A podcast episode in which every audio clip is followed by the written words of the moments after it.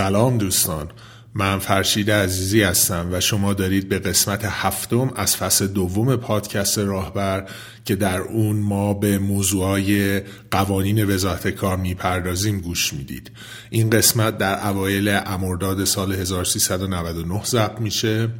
و همون جور که در قسمت پیشین هم اشاره شد ما به عمد درباره موضوعهای مربوط به حقوق و دستمزد در این دو قسمت صحبتی نمی کنیم یعنی قسمت 6 و هفت پادکست راهبر. به خاطر اینکه این موضوع بسیار موضوع مهم و با اهمیت هستش و ما ترجیح دادیم در قسمت جداگانه به اون بپردازیم.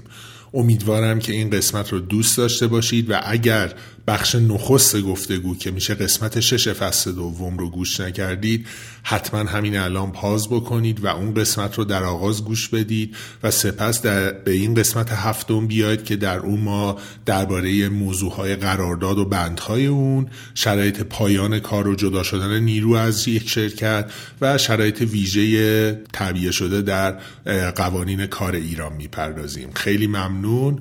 مراقب خودتون باشید.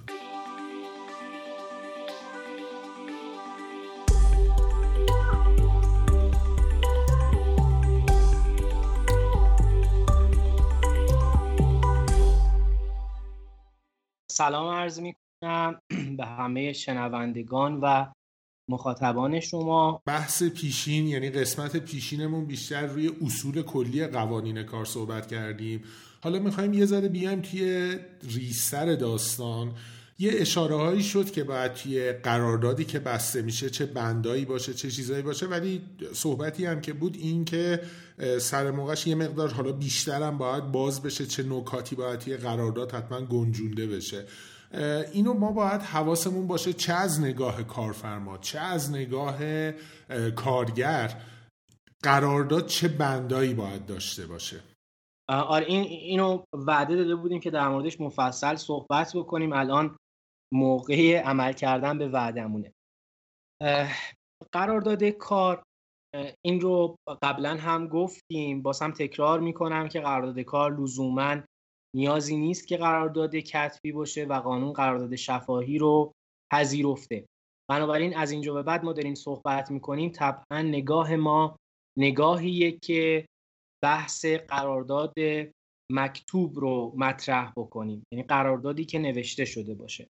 قانون کار اومده یه سری شرط و شروطی رو به عنوان حد اقلها پیش بینی کرده حالا توی ماده ده قانون کار اینها توی چند بند قید شده. که حالا هم این بندها و چند بند مهم رو توضیح میدم که حتما باید اینها توی قرارداد کار در موردش بحث بشه. اگر مراجعه کنید به سایت اداره کار که اون هم یه درفت قراردادی وجود داره که این حد ها و این شروطی که حتما باید در قرارداد گنجونده بشه که اون درفت های قراردادی هم وجود داره. اولین چیزی که در مورد قرارداد کار باید حتما در مورد اون قید بشه و دو طرف در موردش توافق بکنن بحث موضوع قرارداده. موضوع قرارداد در قراردادهای کار یا اصطلاحا توی حقوقی بهش میگن اسکوپ کاری. اون حد و حدود قرارداد تعیین می‌کنه خیلی از شروط قرارداد رو. یعنی ما اگر موضوع قرارداد رو درست ننویسیم بعد باعث اختلاف بین کارگر و کارفرما میشه. یعنی اینکه مثلا من میگم که یه مثال سادهش من به طرف میگم که بیاد خونه من رو تمیز بکنه. و طرف میاد و میگه که خب من فقط وظیفم این بوده که مثلا جارو بکشم. تمیز کردن چه می‌دونم لوسترا مثلا با من نیست. یا تمیز کردن سرویس بهداشتی با من نیست. این یه مثال دم دستی ساده است فقط برای اینکه بدونیم چقدر می‌تونه موضوع ما رو پوشش بده. یا توی مثال بزرگتر و تو اشل بزرگترش طرفی میاد و سیستم آیتی یه شرکت بزرگی رو به دست می‌گیره. مثلا میشه آیتی من یه شرکتی. و حالا حدود کارهای این شخص بسیار مهمه که توی قرارداد با جزئیات هرچه تمامتر نوشته بشه. این هم به نفع کارفرماست و هم به نفع کارگر. به نفع کارفرماست از حیث کارهایی که می‌تونه ارجا بده به کارگر و به نفع کارگر از این حیث که بدونه که حدود تعهدات خودش در چه حدیه و بابت چه کاری داره پول می‌گیره. بنابراین این رو حتما باید توی قرارداد کار با جزئیات هرچه تمامتر نوشته بشه که حدود تعهدات کارگر چیه و موضوع قرارداد شامل چه مواردیه. این رو دقت داشته باشید. توی قسمت قبل هم من یه توضیحاتی دادم در مورد تفکیک بین قرارداد کار و قرارداد پیمانکاری. ببینید یک زمانی هست. من میگم که فلانی بیاد و مثلا ساختمون من رو نقاشی بکنه. این رو بسته به اینکه چطور بنویسیم می‌تونه در قالب قرارداد کار باشه و می‌تونه در قالب قرارداد پیمانکاری باشه. اگر بنویسیم که شخص بیاد با نیروی خودش بیاد و تجهیزات رو هم خودش بیاره رنگ رو بیاره همه اینها میشه قرارداد پیمانکاری که اساسا بحث حق بیمهش کاملا متفاوت میشه با قرارداد کار. حق بیمه قراردادهای پیمانکاری به این ترتیبه که از هر فاکتوری که پیمانکار میده یا اصطلاحا از هر صورت وضعیتی یا از هر اینوایسی که پیمانکار میده کارفرما پنج درصدش رو کسر می‌کنه. و صورت وضعیت آخر پیمانکار رو هم نگه میداره تا بره از سازمان تامین اجتماعی مفاسا حساب بیمه رو بیاره. بعد که آورد اون کسورات رو آزاد می‌کنه. پس نگاه کنید این موضوع اینجا هم می‌تونه چالش برانگیز باشه. اما من اگه قرارداد رو بنویسم به این ترتیب که طرف موظفه که از ساعت فلان تا ساعت فلان بیاد رنگ و تجهیزات رو هم من براش می‌خرم. و تابع نظر منه برای اینکه چجوری نقاشی بکنه. اینها می‌تونه قرارداد رو تبدیل بکنه به یه قرارداد کارگری کارفرمایی که از اون طرف مثلا بیمش رو خود من کارفرما بخش عمده ایش رو باید پرداخت بکنم. بنابراین توی نوشتن موضوع قرارداد باید حتما این ظرایف و این نکات رو در نظر داشته باشیم. موضوع بعدی مدت یا تایم قرار داده که این رو هم باید حتما بهش دقت داشته باشیم که مدل قراردادی ما چه نوع قراردادیه. از نظر قانون کار ما یه قرارداد کار دائمی داریم که حالا اصطلاحا همون سی سال قرارداد دائمیه که طرف سی سال برای یک سازمانی کار می‌کنه و این نوع قرارداد زمانی تمام میشه که یا طرف استعفا بده یا با توجه به قیود و شرایطی که توی قانون تعریف شده اخراج بشه از جانب کارفرما یا اینکه مدت بازنشستگی برسه و قرارداد تموم بشه. اما نوع دیگه قراردادها که بسیار رایجه مخصوصا توی شرکت های خصوصی قراردادهای موقت یا مدت دارن. این قراردادها برای یک مدت محدودی مثلا یک ماه دو ماه سه ماه هر مدتی به صورت یه مدت محدودی بسته میشه و این حتما باید مشخص بشه که قرارداد در چه تاریخی امضا شده و در چه تاریخی هم تمام میشه. یه موقعی هست که مثلا قرارداد امروز نوع امروز مثلا پنجم مرداد مثلا قرارداد بین ما امضا میشه اما تاریخ شروعش احتمال داره مثلا از شهریور باشه. این حتما باید توی قرارداد درج بشه. اگر این رو ما قید نکنیم به این معناست که همون تاریخی که قرارداد رو امضا کردیم تاریخ اجرای قرارداد هم همون تاریخه. بنابراین اگر یک قرارداد سه ماهه بسته باشیم و امروز امضا بکنیم به معنیه که از همین امروز شروع شده. بنابراین اگر ما من کارفرما قرار یک قراردادی رو ببندم که یک ماه دیگه طرف بیاد سر کار حتما این رو باید قید بکنم توی قراردادم در غیر این صورت کارگر می‌تونه مدعی بشه که من از همون روزی که قرارداد امضا شده حاضر به کار بودم ولی کارفرما من رو دعوت نکرده و موظف از همون تاریخ حقوق من رو پرداخت کنه و بیمه تامین اجتماعی من رو هم پرداخت کنه. بنابراین این مدت هم بسیار مهمه توی قرارداد که به چه نحوی انشا بشه. یه نوع قرارداد دیگه هم ما داریم. قرارداد کار معینه که برای یه کار مشخصی طرف میاد و قرارداد کار رو امضا می‌کنه. این قرارداد کار معین خیلی شبیه به قرارداد پیمانکاری می‌تونه باشه.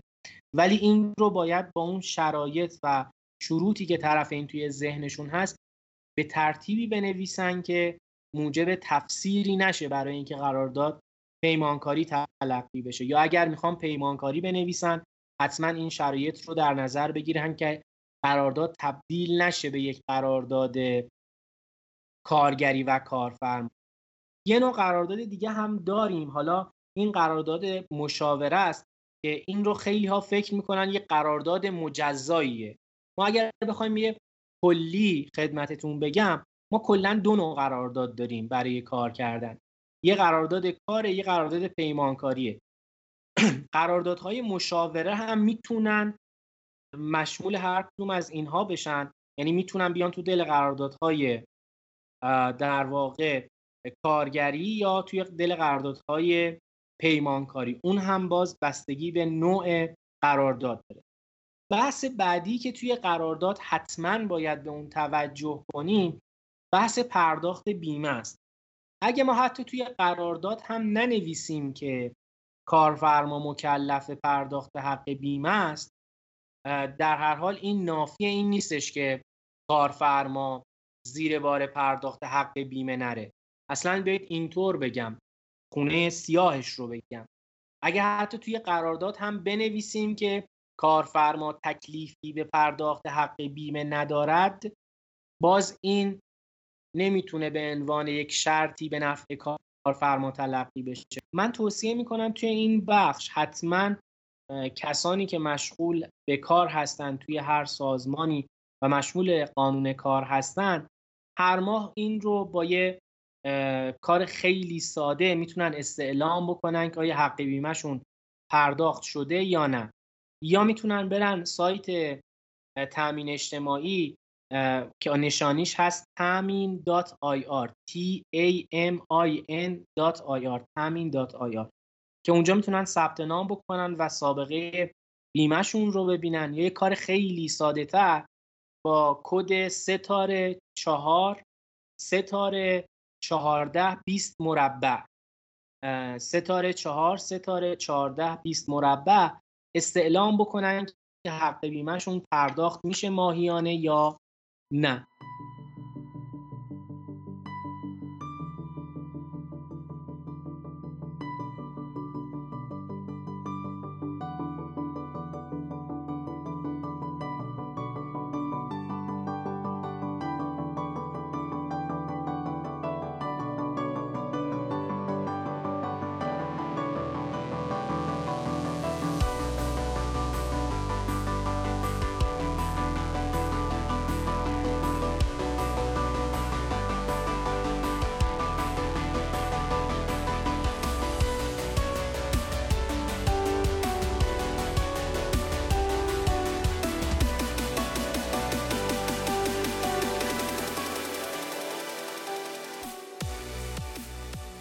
شرط بعدی توی قرارداد پیمنت یا پرداخت این رو هم باید توی قرارداد قید بکنیم که مبلغ قرارداد چقدره.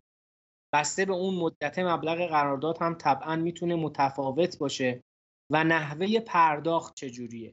یعنی قرار هفتگی تصفیه بشه روزانه تصفیه بشه که معمولا ماهیانه است ماهیانه تصفیه بشه. اینها مشخص بشه و اون شماره حساب که قرار پرداخت بشه اون شماره حساب قید بشه و همینطور اگر قراردادهای کار رو دیده باشید معمولا توی اون ترم پرداختشون یا اون ماده پرداختشون میان و توی قالب یه جدولی میارن.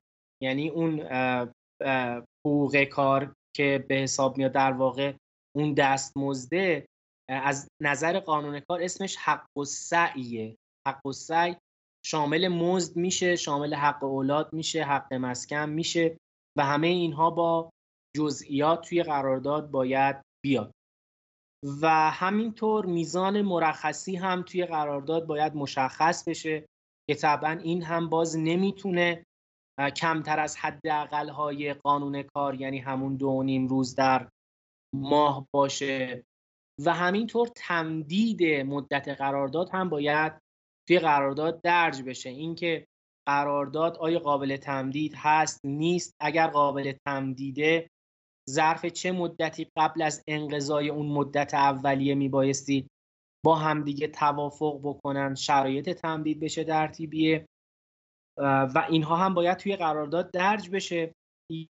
یه نکته خیلی ظریف رو توی این قسمت تمدید قرارداد خدمتتون عرض بکنم.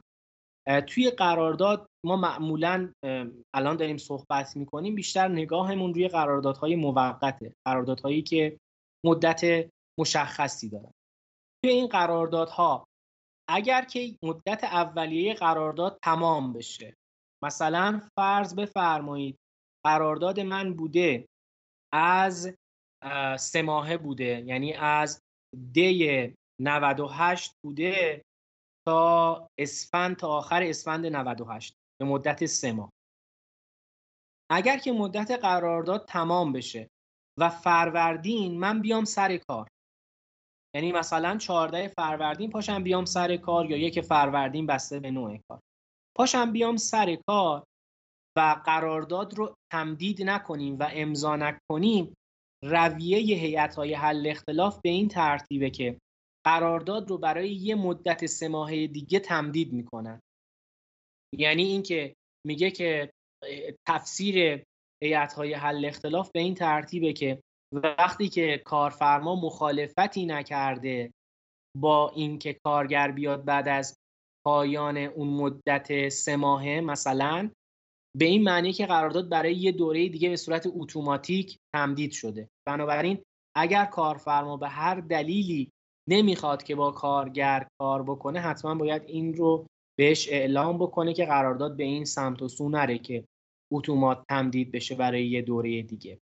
و همینطور توی قرارداد میبایستی که نحوه تصفیه و خاتمه همکاری هم مشخص بشه که این باعث میشه که این اختلاف هم به وجود نیاد برای تمدید اتوماتیک قرارداد یعنی مثلا بگن که یک ماه قبل از تمام شدن قرارداد طرفین موظف هم با همدیگه توافق بکنن که یا با همدیگه ادامه همکاری بدن یا همکاریش خاتمه پیدا می‌کنه بعد از اون مدت اولیه.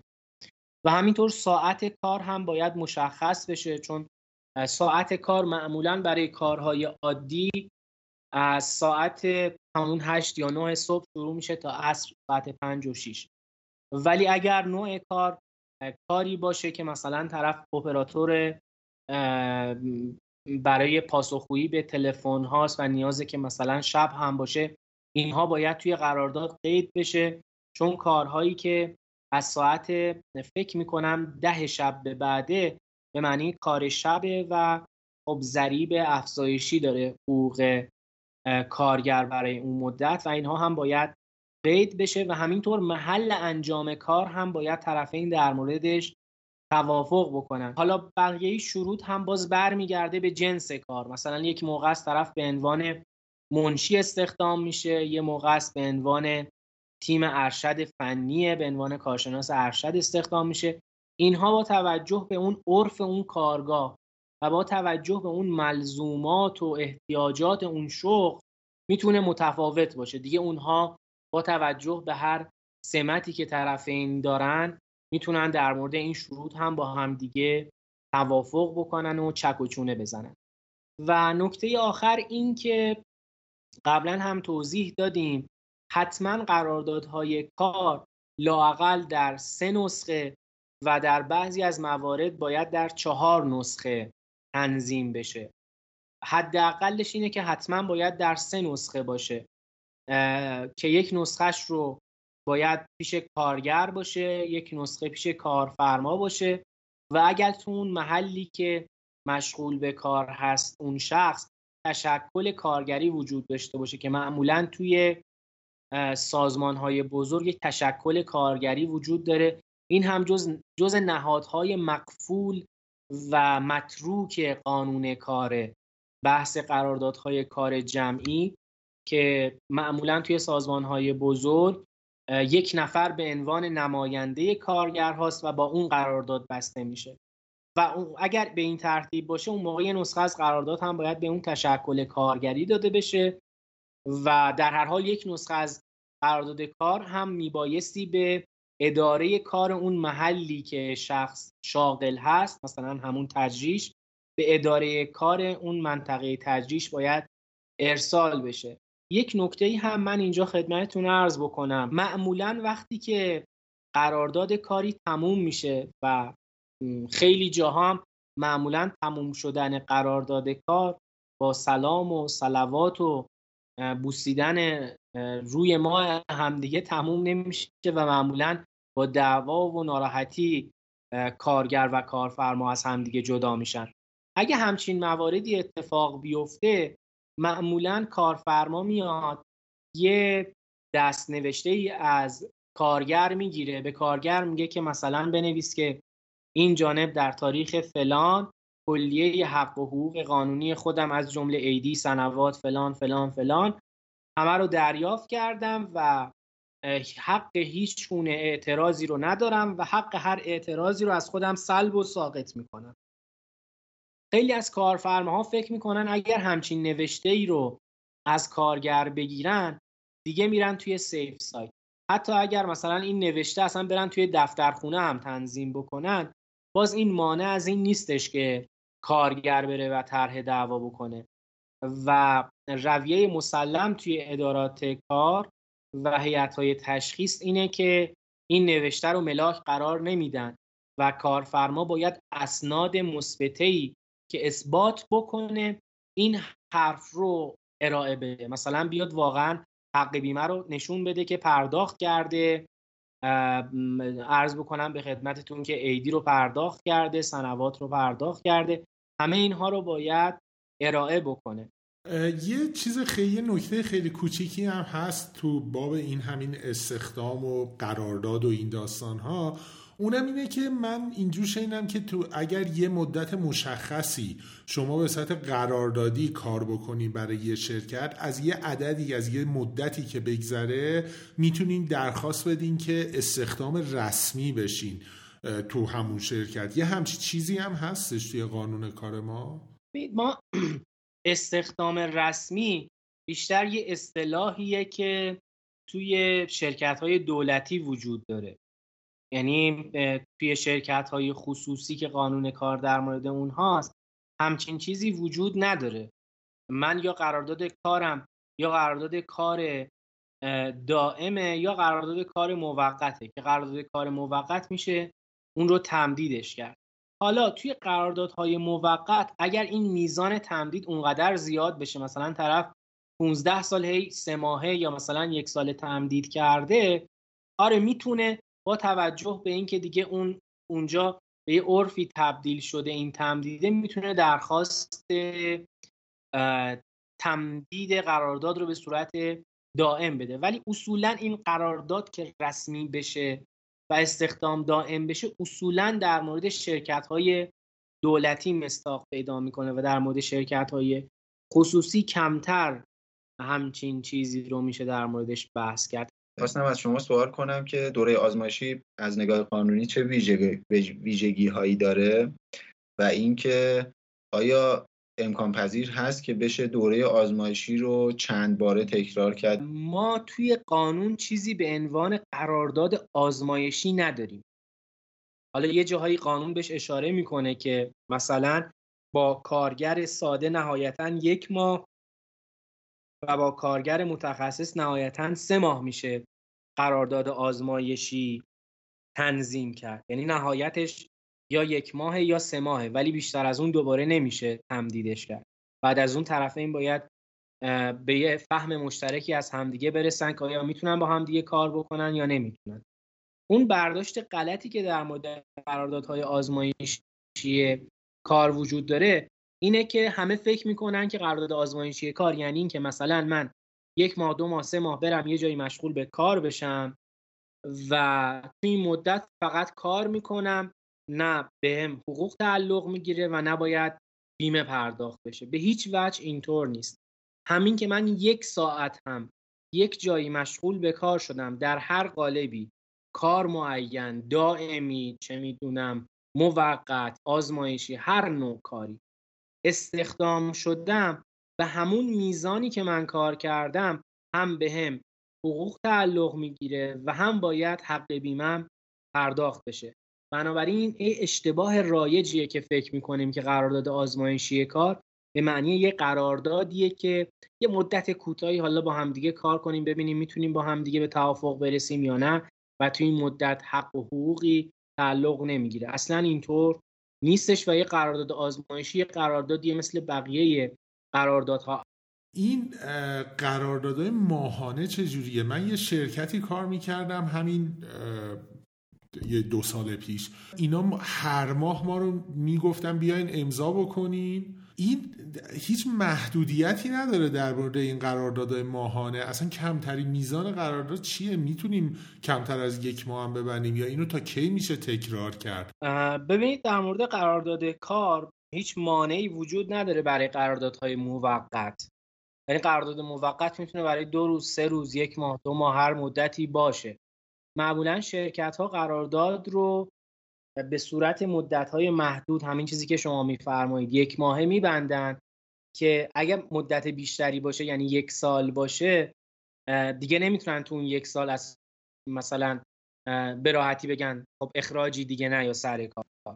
چون عواقب داره برای اون در واقع اون کارفرما. قرارداد موقت رو قانون پذیرفته و هیچ محدودیتی هم برای اون در نظر نگرفته. همونطور که گفتم سال 87 با تصویب قانون رفع برخی از موانع تولید به نوعی روی این امر هم سهه گذاشت و اینکه گفتش که قراردادهای بیشتر از سی روز باید به اداره کار ارسال بشن. وقتی که این جمله رو داره میگه یعنی اینکه من کمتر از سی روز رو هم من قانونگذار میپذیرم که قرارداد امضا بشه.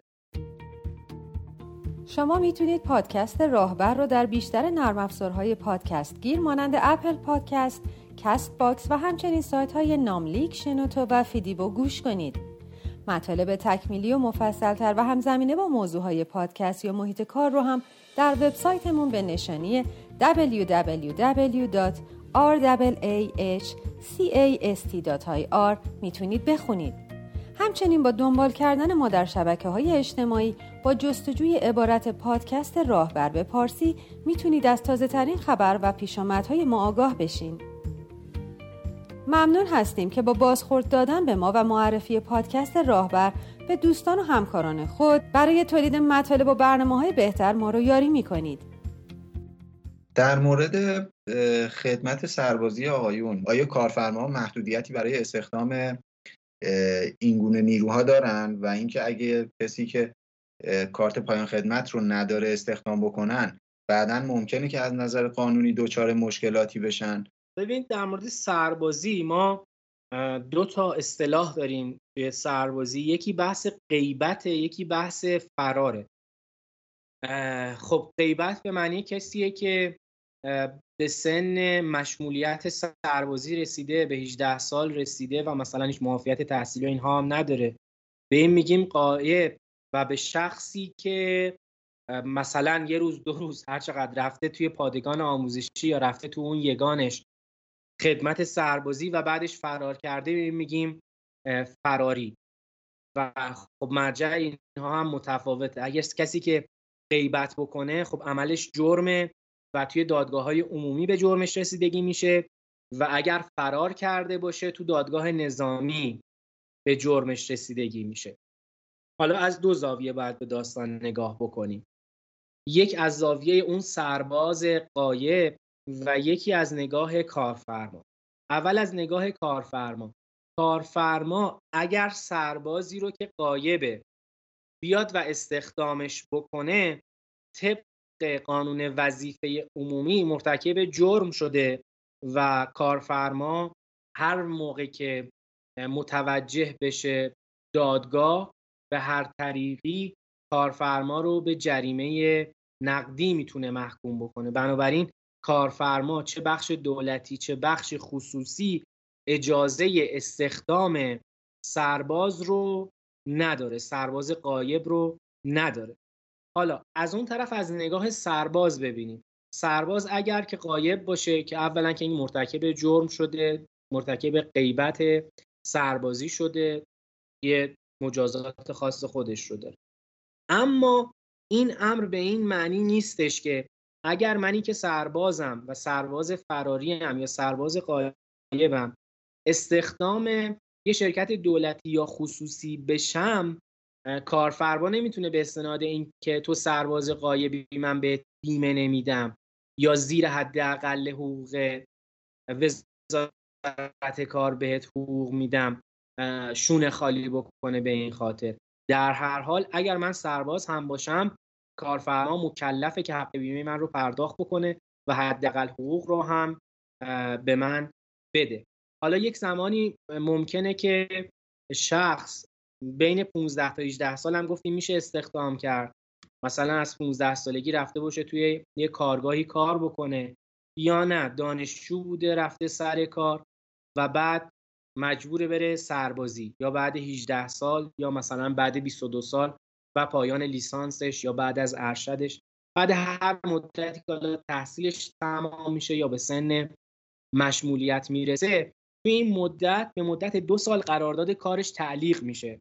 تا این بره سربازی و بعد کارفرما موظفه که اون شخص رو دوباره به همون پستی که قبلا بوده استخدامش کنه. یا اگر اون پست از بین رفته به یه پست مشابه اون استخدامش بکنه.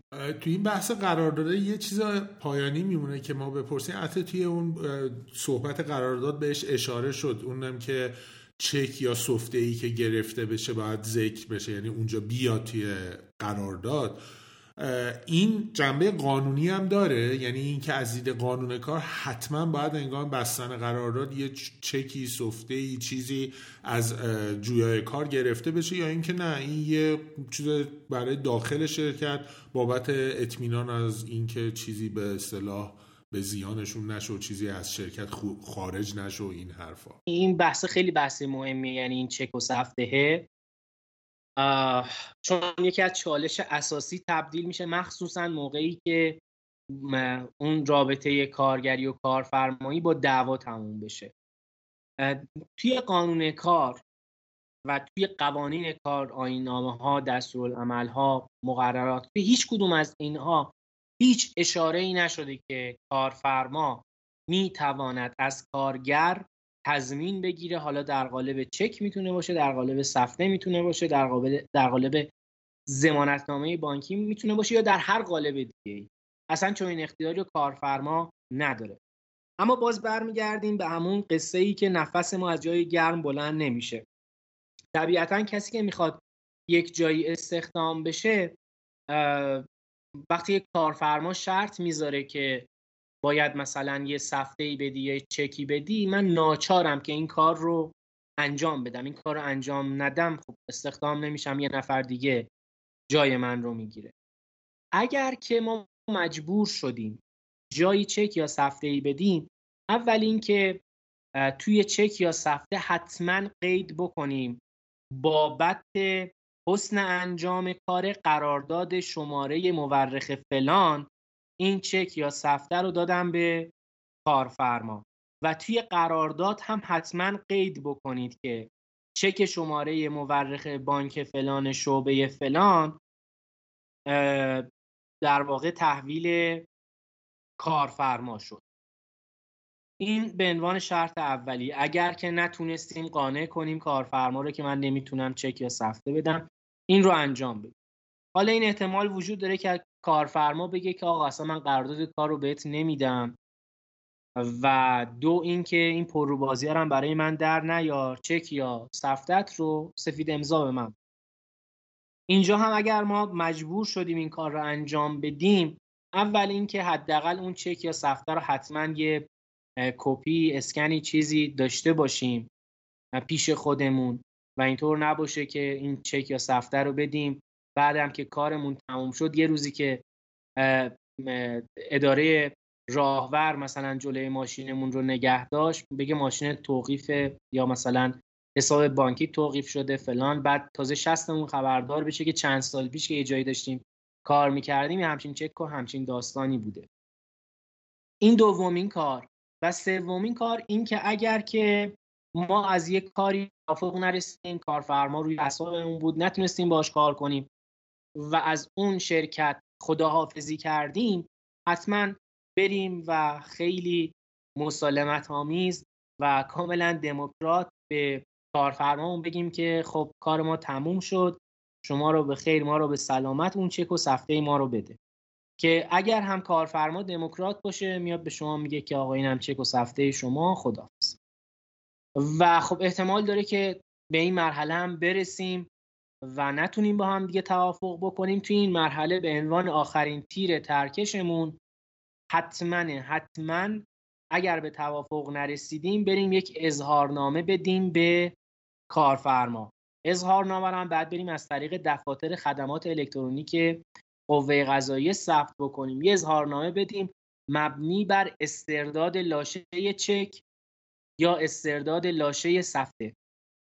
تقدیم کنیم به کارفرما که آقا من از تاریخ فلان تا فلان پیش شما داشتم کار می‌کردم. اون چکی که اون موقع عکسش رو گرفتید اون چکر رو قید بکنید به شماره فلان به تاریخ فلان پیش شما امانته و ظرف مثلا یک هفته این چک رو به من برگردونید. اگر برنگردون برنگردوندید مشمول عناوین خاصه حقوقی و کیفری میشه. و بعد علیه شما طرح دعوا می‌کنه. اگر ظرف اون مدت هفت روز به ما مسترد نکرد و ما رو صدا نکرد که چک اون رو بده اون موقع بعد بریم دادسرا خیانت در امانت شکایت بکنیم. چون رویه معمولا توی دادسراها به این ترتیب چکی که بابت تضمین به کارفرما داده میشه رو امانت تلقی می‌کنن و اگر ظرف اون مهلت طرف اون چک رو به ما بر نگردون می‌تونیم به عنوان خیانت در امانت علیهش طرح دعوا بکنیم که خود خیانت در امانت مجازات حبس داره و در بعضی موارد می‌تونه به جزای نقدی هم تبدیل بشه. کارفرماها دنبال دردسر به صورت عادی یعنی اگه فرض کنیم به صورت عادی دنبال دردسر که نیستن. فقط می‌خوان به عنوان یه حسن انجام کار اینو واقعا داشته باشن. حالا اگه این چک و سفتر رو نگیرن از نظر قانونی آیا قانون حمایتی از این جنبه از کارفرما می‌کنه؟ یعنی کارفرما خیالش راحت بشه بگه اصلا من چک و سفتر هم نگیرم. خود نگه داشتن این چک و سفته و گم نشدنش و اینا ممکنه بعدا خیلی موارد حقوقی برای شرکت ایجاد بکنه. قانون از این نظر چه حمایتی از کارفرما می‌کنه؟ ببینید تو قراردادهای پیمانکاری کاملا رویه است که تضمین بگیرن. یعنی یه دونه تضمین هم نمی‌گیرن سه چهار تا تضمین می‌گیرن. اونجا بله چون توی قراردادهای پیمانکاری خاطرتون باشه گفتیم تعهد طرف تعهد به نتیجه است. اما تو قراردادهای کار معمولا تعهد طرف تعهد به وسیله است و طرف مکلف نهایت سعی و تلاش خودش رو به عمل بیاره. قبول دارم توی بعضی از سمت ها مثلا طرفی که تنخواهدار یه شرکتیه یا طرفی که امین اموال یه شرکتیه خب اموال شرکت دست اون کارگره و احتمال داره اونها رو خراب بکنه اونها رو ببره بفروشه یا هر کار دیگه ای بکنه.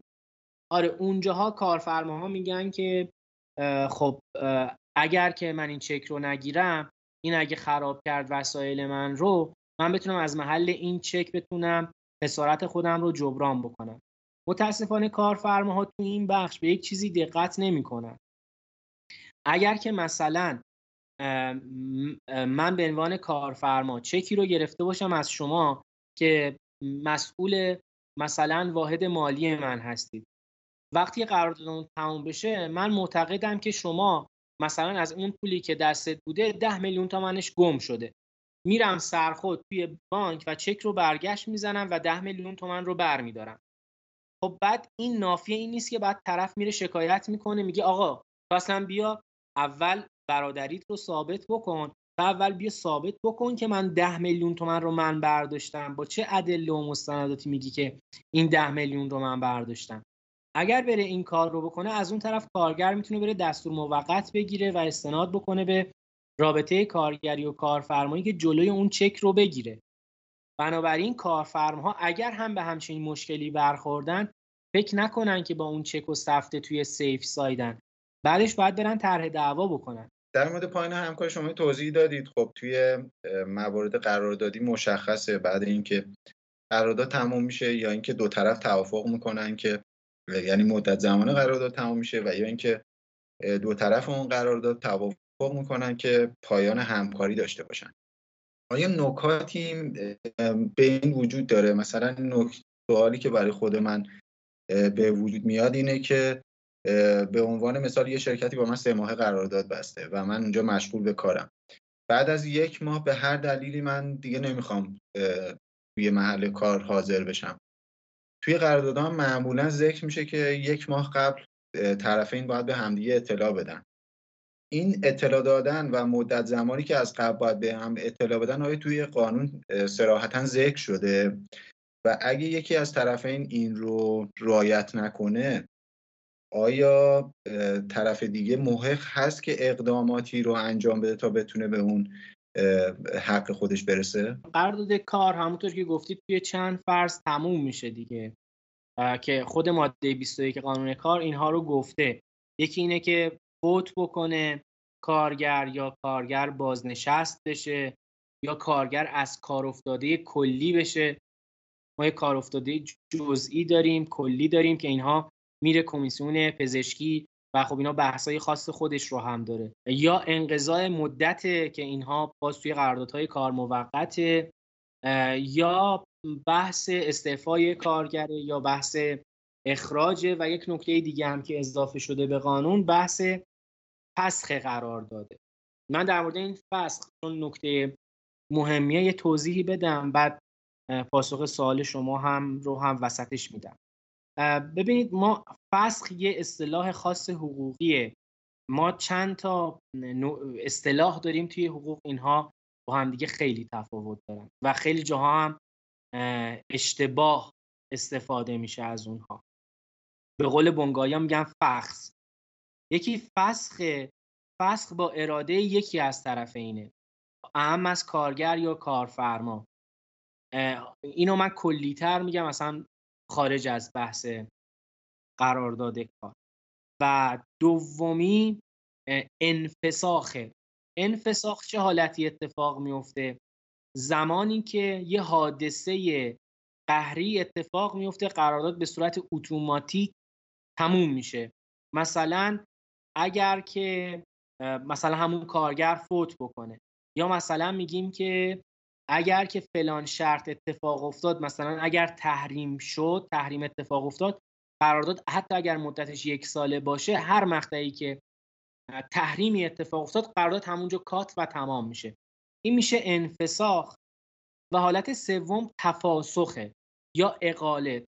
فسخ با اراده یک نفره ولی تفاسخ یا اقاله با اراده دو نفر یعنی دو طرف بعد قراردادشون یک ساله است. بعد دو ماه با هم دیگه میشینن توافق می‌کنن. میگن قرارداد رو تموم بکنیم اقاله بکنیم و سلوات بفرستیم تمام بشه داستان. این پس این ستا با هم دیگه متفاوت. قانون کار یه ماده 25 داره. توی اونجا میگه که در مورد قراردادهای موقت میگه قرارداد رو نمیشه فسخ کرد. این باعث یه سری برداشت هایی شد که بعضی هم می‌گفتن که خب آقا مثلا من یه قرارداد یک ساله با یه کارگری بستم این کارگره به هیچ سراتی مستقیم نیست داره منو بیچاره می‌کنه و قانونم به من اجازه نمیده که قرارداد این آقا رو فسخ بکنم. و خب این سری مشکلاتی رو در عمل اجرا کرد که تا اینکه اصلاحیه‌ای توی قانون اتفاق افتاد و این فسخ قرارداد هم پذیرفته شد و دیوان عدالت اداری هم این رو پذیرفت. یعنی اینکه مثلا ما توی قرارداد کارمون یه قرارداد کار موقته میایم شرط می‌ذاریم که اگر مثلا کارگر این تخلفات رو انجام داد من می‌تونم قرارداد رو فسخ بکنم. یا از اون طرف این حق رو میدم به کارگر که اگر مثلا کارفرما این کارها رو انجام نداد من کارگر می‌تونم قرارداد رو فسخ بکنم. بنابراین اگر اینها توی قرارداد گنجونده بشه شرط فسخ توی اون شرایط اتفاق بیفته طرفین می‌تونن قرارداد رو هر کدومشون اگر اون امر محقق بشه قرارداد رو فسخ بکنن حالا ممکنه قرارداد رو هر کدوم از طرفین فسخ بکنن یا کارفرما یا کارگر. و طرف مقابل بگی که آقا این شرط محقق نشده. تو همینجوری دل بخواهی اومدی قرارداد رو فسخ کردی.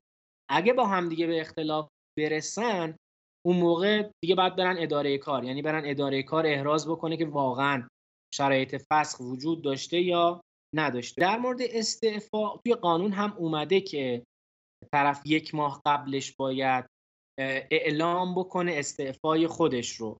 اینجا که بحث رسید من چهار تا اصطلاح رو توی قانون کار از همدیگه باید تفکیک کنیم و خیلی جاها اینها رو به صورت اشتباه به کار می‌بریم.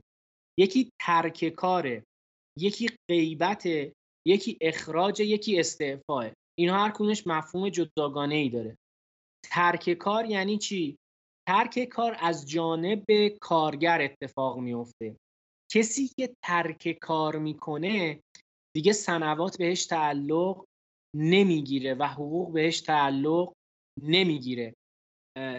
و قائب کسیه که چند روزی غیبت می‌کنه و سر کار نمیاد. و توی اون فرض دیگه حالا موظفه که دیگه اون بحث حقوق منتفی میشه ولی سنوات رو باید پرداخت کنه. این باعث اختلاف شده بود که بعضی از کارفرماها مثلا یه کارگری پنج روز ده روز نمی اومد سر کار می‌گفتن که آقا ایشون ترک کار کرده و اخراجش می‌کرد. یه دستورالعمل رو اداره کار داد و گفتش که توی ترک کار و غیبت کار ما نمی‌تونیم بیایم بگیم که مشخصا اگر یک نفر مثلا یک هفته نیومد سر کار اسمش ترک کاره. بلکه باید به اراده طرف هم دقت بکنیم. یعنی اگر ممکنه طرف اصلا سه روز نیاد سر کار ولی تصمیمش از این سه روز نیومدن سر کار ترک کار باشه. یعنی اون قصدش رو باید احراز بکنیم که آیا ترک کار بوده یا غیبت کار. اخراج هم از جانب کارفرما اتفاق میفته و استعفا هم که کاملا مشخص از جانب کارگره. یعنی فسخ به نوعی از جانب کارگره که اون رو هم کارفرما الزامی به پذیرشش نداره. یعنی کارفرما می‌تونه بگه که من استعفای تو رو قبول نمی کنم تو موظفی اگر کار موقته تا پایان مدت قرارداد با من همکاری بکنی. کارفرما گفتین که میگه که حتما باید تا آخر مدت قرارداد با من باشی. و اگر اون کارگر این رو قبول نکنه چه اتفاقی میفته؟ یعنی کارگر بگه که خب من یک ماه پیش گفتم و می‌خوام برم و سر یک ماه بره. کار میشه دیگه.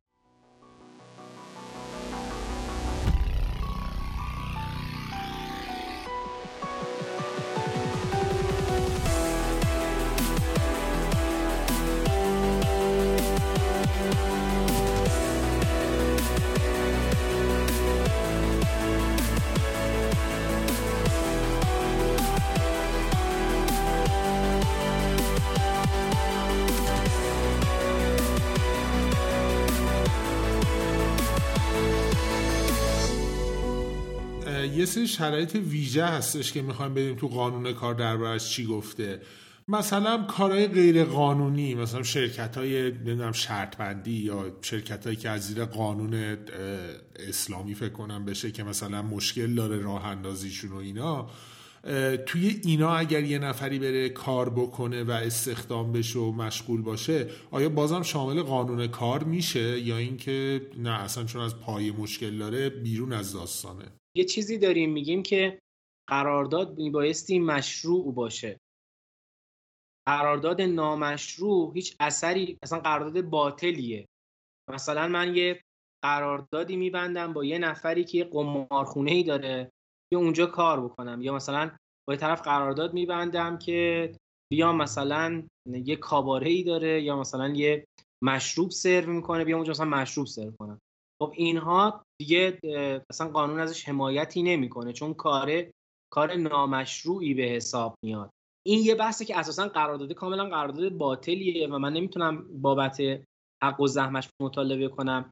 و مضاف بر این اگر من همچین کاری انجام بدم مثلا خودم هم می‌تونم توی یک فرضهای مجرم باشم. یعنی اگر که مثلا من توی یه جایی کار بکنم که مشروب سرو می‌کنه من می‌تونم معاون جرم باشم. یا حتی می‌تونم مباشر جرم باشم. در مورد کارفرما و اون شرایطی که باید برای کار آماده کنه می‌خوام خدمتتون سوال کنم.